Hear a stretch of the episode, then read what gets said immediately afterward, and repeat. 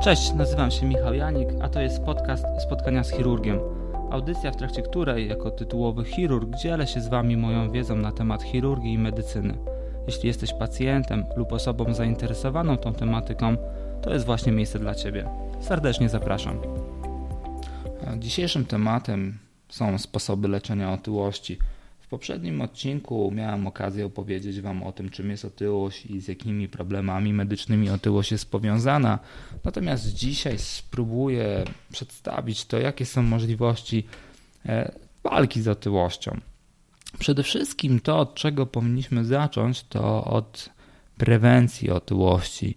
Dlatego, że zamiast leczyć, znacznie lepiej jest zapobiegać wystąpieniu problemów i jeśli chodzi o otyłość, to jak możemy zapobiec otyłości? Przede wszystkim wyobraźmy sobie, że takim fundamentem naszych działań musi być styl życia, który jest odpowiedni, który jest nakierowany na to, żeby nie dopuścić do powstania otyłości. Tak jak mówiłem w poprzednim odcinku, to, że dochodzi do powstania otyłości, to jest efekt oddziaływań wielu różnych czynników, na który, natomiast na część z tych czynników my mamy wpływ. I ta grupa czynników jest określana jako nasze otoczenie i nasz styl życia. Co się będzie składało na ten odpowiedni styl życia? Przede wszystkim wybór optymalnej dla nas diety. Jedynie dieta, która jest oparta o produkty nieprzetworzone, głównie pochodzenia roślinnego, jest to taka dieta, która chroni nas przed otyłością. To, co jest dodatkowym elementem, bardzo istotnym, jeśli chodzi o styl życia, to jest stosowanie codziennej aktywności fizycznej.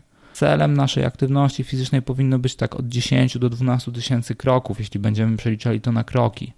Tej aktywności fizycznej musimy szukać w takich codziennych, błahych czynnościach. Jest to niezwykle istotne, ponieważ zachowując się w ten sposób, jesteśmy w stanie nie dopuścić do powstania otyłości.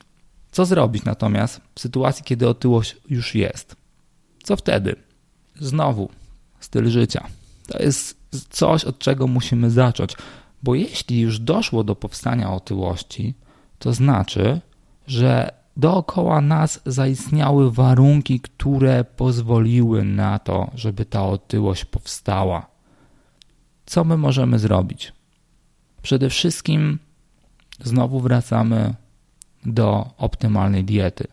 Przy czym w momencie, kiedy już chorujemy na otyłość, niezbędna jest pomoc dietetyka w tym zakresie. Dieta powinna być sporządzona w ten sposób, że zostaje indywidualnie oszacowane całkowite zapotrzebowanie na energię danej osoby i to zapotrzebowanie powinno być pomniejszone o około 500-600 kalorii. W ten sposób uzyskuje się taki cel energetyczny, który powinien być pozyskany z pożywienia. Tak jak powiedziałem, jest to coś, co dla każdej osoby powinno być absolutnie indywidualnie wyliczone. Z tego powodu uważam, że każda osoba, która chce na poważnie walczyć z otyłością, powinna zacząć od spotkania z profesjonalnym dietetykiem, który zajmuje się opieką nad pacjentami chorującymi na otyłość. Jeśli chodzi o samą dietę, to znów chciałbym podkreślić rolę produktów nieprzetworzonych, które są w diecie, bo te zdecydowanie będą miały największą zawartość błonnika, a błonnik w diecie jest niezwykle istotny, dlatego że sprawia on, iż absolutnie inaczej pozyskujemy energię z naszego pożywienia. Co więcej, duża zawartość błonnika prowadzi również do korzystnych zmian w zakresie mikroflory przewodu pokarmowego, która również odgrywa bardzo istotną rolę w powstawaniu otyłości.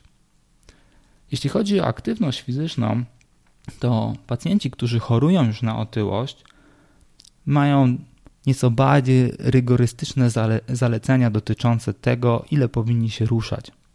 Światowa Organizacja Zdrowia wydała nawet takie wytyczne, zgodnie z którymi pacjent z nadwagą lub z otyłością powinien poświęcać od 30 do 60 minut dziennie na aktywność o umiarkowanej intensywności. To może być marszobieg, nordic walking, pływanie, inne ćwiczenia w wodzie, ewentualnie jazda na rowerze. Zamiennie można stosować od 15 do 30 minut aktywności o dużej intensywności. I taka aktywność powinna być wykonywana przez 5 dni w tygodniu.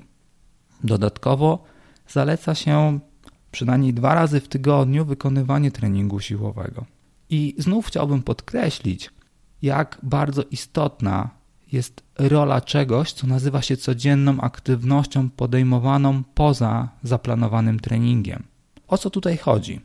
Chodzi właśnie o szukanie aktywności w czynnościach, które wykonujemy każdego dnia. Na przykład sposób, jaki pracujemy, sposób, jak spędzamy wolny czas. Na przykład rozmawiamy przez telefon, stojąc lub chodząc, korzystamy ze schodów zamiast windy, staramy się zwiększać dzienną liczbę kroków poprzez na przykład wysiadanie na wcześniejszym przystanku, parkowanie auta z dala od miejsca docelowego lub wprost rezygnowanie i poruszanie się na pieszo. Kolejnym bardzo ważnym aspektem w takim pierwszym kroku, jaki jest stosowany w leczeniu otyłości, czyli w zmianie stylu życia, jest rola psychologa. Bywa, że problemy z otyłością są wynikiem różnych zaburzeń, które miały miejsce nawet w przeszłości, natomiast ich konsekwencje są odczuwalne obecnie. I tutaj interwencja behawioralna, wsparcie społeczne lub psychoterapia mogą okazać się nieodzowne do tego, żeby u pacjenta obserwować pozytywne efekty w postaci procesu redukcji masy ciała. Natomiast w sytuacji, kiedy u pacjenta z otyłością zmiana stylu życia nie daje nam takich efektów, jakich byśmy się spodziewali, a rozwijając tą myśl, moim zdaniem to nie jest nawet kwestia tego, czy ten efekt jest obecny, czy nie, bo zmiana stylu życia zawsze powinna mieć miejsce. Uważam, że bardzo często należy uzupełnić ją, przykładowo farmakoterapię lub inne metody leczenia otyłości. Wyobraźcie sobie, że styl życia jest waszym fundamentem i na tym fundamencie dopiero możecie budować kolejne filary, które będą sprawiały, że ta walka z otyłością będzie skuteczna. Pierwszym filarem, który może być postawiony, jest farmakoterapia. Można określić, że jest to leczenie wspomagające w modyfikacji stylu życia. Są konkretne zalecenia, kiedy można rozpocząć farmakoterapię, czyli stosowanie leków na otyłość. Pierwszym zaleceniem jest sytuacja, kiedy wskaźnik masy ciała u pacjenta wynosi 30 kg na metr kwadrat lub więcej.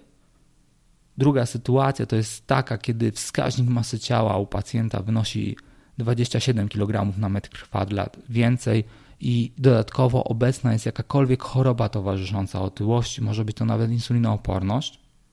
Trzecim wskazaniem jest sytuacja, kiedy mamy do czynienia z młodzieżą w wieku przynajmniej 12 lat i u takiej młodzieży obserwujemy masę ciała ponad 60 kg. Te trzy sytuacje to są wskazania do stosowania leków na otyłość. To, co jest ważne, to wszelkie wytyczne podkreślają, że leczenie nie powinno trwać krócej niż 6 miesięcy. I to jest coś, na co chciałbym zwrócić uwagę, ponieważ w mojej praktyce często zdarzają się pacjenci, którzy podają, iż stosowali leki na otyłość, ale gdy ich zapytam, jak długo trwało to leczenie, odpowiadają, że nie dłużej niż 2-3 miesiące, ponieważ rezygnowali ze względu na brak oczekiwanych efektów. I tu chciałbym bardzo podkreślić, że dopiero po trzech miesiącach stosowania leków na otyłość można ocenić skuteczność leku. Nawet jest wskaźnik. Ten wskaźnik to jest 5% utrata masy ciała po trzech miesiącach. Dlatego, jeśli decydujecie się na zastosowanie leku na otyłość, to nie zaprzestawajcie terapii po kilku tygodniach leczenia. Takie leczenie powinno trwać przynajmniej 6 miesięcy, a najlepiej jeśli trwa ono rok. Jeśli chodzi o leki, które dostępne są w Polsce w leczeniu otyłości, to tych leków jest zaledwie kilka. Jest to Orlistat, który hamuje wchłanianie tłuszczy. Jest to jeden z najstarszych leków obecnych na naszym rynku. Drugą opcją jest naltrexon w połączeniu z brupropionem i to jest lek, który zwiększa uczucie sytości. Trzecią opcją są analogi GLP-1. Są to hormony jelitowe, które wydzielane są przez jelita w odpowiedzi na posiłek. One również powodują uczucie sytości, i w zasadzie obecnie stały się najbardziej popularnym środkiem na leczenie otyłości. Te leki, które są dostępne w Polsce, to głównie liraglutyd, ponieważ preparat, który zawiera semaglutyd, nie jest zarejestrowany stricte do leczenia otyłości w naszym kraju, jest jedynie zarejestrowany do, do leczenia cukrzycy. Proszę, przypomnijcie sobie naszego pacjenta, który ma 175 cm wzrostu, waży 125 kg. W jego przypadku, jeśli będziemy stosować te leki na przestrzeni roku, czego możemy się spodziewać? Otóż, według badań, lek, który nazywa się Orlistat i hamuje wchłanianie tłuszczy, po roku stosowania w przypadku naszego pacjenta może dać utratę masy ciała rzędu 3,6 kg. Kolejny lek, naltrexon i bupropion, stosowany przez rok w przypadku naszego chorego, da utratę masy ciała rzędu 6 kg. A najbardziej efektywny i dostępny na naszym rynku liraglutyd da utratę masy ciała rzędu 6,75 kg. Najwięcej. To, o czym chciałbym wspomnieć, to że w naszym kraju są dwie substancje, które w zasadzie nie są zarejestrowane do leczenia otyłości. Jest to semaglutyd i terzapeptyd. Ten ostatni nie jest absolutnie dostępny u nas, natomiast podejrzewam, że w niedługim czasie będzie, ponieważ jego wyniki, które są raportowane w badaniach na temat leczenia otyłości, są bardzo dobre. Natomiast semaglutyd jest stosowany u nas jako lek w leczeniu cukrzycy typu drugiego i daje on nieco lepsze wyniki w porównaniu do liraglutydu. Czyli jeśli pacjent ma otyłość i choruje na cukrzycę, to w zasadzie zastosowanie semaglutydu ma u niego jak największy sens. Jeśli chodzi o algorytm wyboru leków, to tak naprawdę u pacjentów, u których stwierdzamy otyłość i zmiany stylu życia nie dało oczekiwanych efektów, mamy prawo włączyć leki. Wybór leku w zasadzie odbywa się na podstawie tego, jak silna jest potrzeba u pacjenta podjadania, czy występuje depresja lub uzależnienie od tytoniu. Takich sytuacjach pierwszym krokiem jest zastosowanie naltreksonu i bupropionu. Dopiero później liraglutydu, trzecim wyborem będzie orlistat. W przypadku, kiedy mamy pacjenta z otyłością, u którego na pierwszy plan wysuwają się powikłania metaboliczne, takie jak stan przedcukrzycowy, nadciśnienie tętnicze, choroby płuc, ewentualnie choroby wątroby, zaleca się rozpoczęcia leczenia od liraglutydu. Dopiero w drugiej kolejności zaleca się naltrexon i bupropion, w trzeciej kolejności orlistat. Pamiętajcie, że ocena skuteczności leczenia jest po trzech miesiącach, dlatego nie powinniście przerywać tego leczenia wcześniej. Jak pamiętacie, nasz fundament, na którym budowaliśmy sobie kolumny, i pierwszą kolumną była właśnie farmakoterapia, to drugą kolumną, którą możemy zbudować, i drugą opcją w zasadzie w leczeniu otyłości jest leczenie już zabiegowe w postaci procedur endoskopowych. Endoskopia jest to już krok w kierunku takich interwencyjnych metod leczenia otyłości. I to, z czym możecie się najczęściej spotkać, to jest zabieg założenia balona żołądkowego. Zabieg ten polega na tym, że w trakcie krótkiej procedury do żołądka pacjenta zakładany jest balon, który jest silikonową sferą. Ten balon jest wypełniony solą fizjologiczną. On jest dosyć ciężki, ponieważ objętość tej soli wynosi od 450 do 700 ml ten balon redukuje pojemność żołądka, daje również uczucie takiej pełności w żołądku i znacznie modyfikuje możliwość przyjęcia pokarmu z powodu zredukowanej objętości żołądka. W badaniach pacjenci, którzy mieli utrzymywany balon żołądkowy przez okres roku, raportowali mas utratę masy ciała na poziomie 18% nadmiernej masy ciała, co odpowiada 12 kg w przypadku naszego pacjenta ważącego 125 kg. Drugą metodą endoskopową, która jest w zasadzie dostępna w Polsce i cieszy się coraz większą popularnością, jest endoskopowy zabieg plikacji żołądka.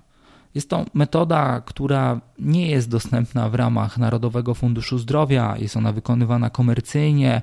Jest to zabieg, który w zasadzie wszedł do szerokiego stosowania kilka lat temu i dopiero wypływają pierwsze doniesienia na temat skuteczności tego zabiegu i trwałości tego zabiegu. Natomiast już teraz można powiedzieć, że są one optymistyczne.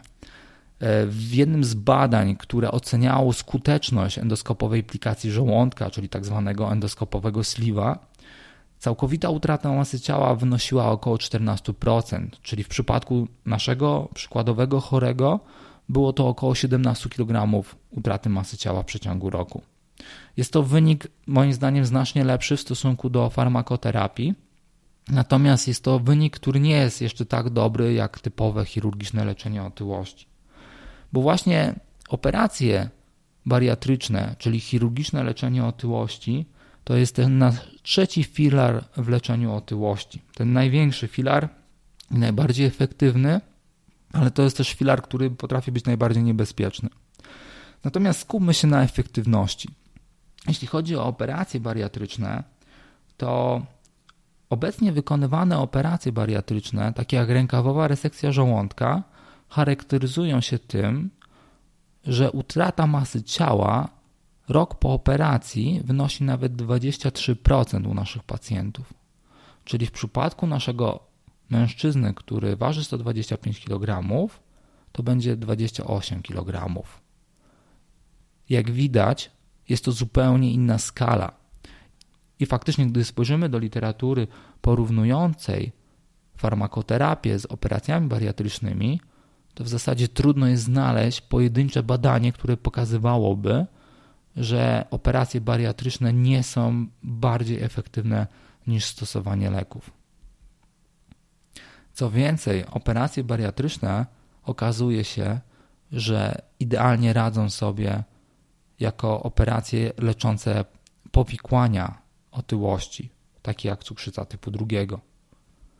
To, co chciałbym, żebyście zapamiętali dzisiaj z naszego spotkania, to to, że spośród obecnie dostępnych metod leczenia otyłości, to chirurgiczne leczenie otyłości jest tym leczeniem najbardziej efektywnym i pozwalającym utrzymać długotrwałe efekty. Natomiast absolutnie nie jest to pierwszy krok w leczeniu otyłości, ponieważ pierwszym krokiem w leczeniu otyłości jest stworzenie fundamentu, czyli wprowadzenie odpowiednich zmian w stylu życia. Drugim krokiem jest nasz pierwszy filar, czyli farmakoterapia, którą możemy włączyć, która jest niejako leczeniem wspomagającym omawianą zmianę stylu życia. Naszym drugim filarem są metody endoskopowe, z których również możemy korzystać, ponieważ charakteryzują się one tym, że są odwracalnymi zabiegami.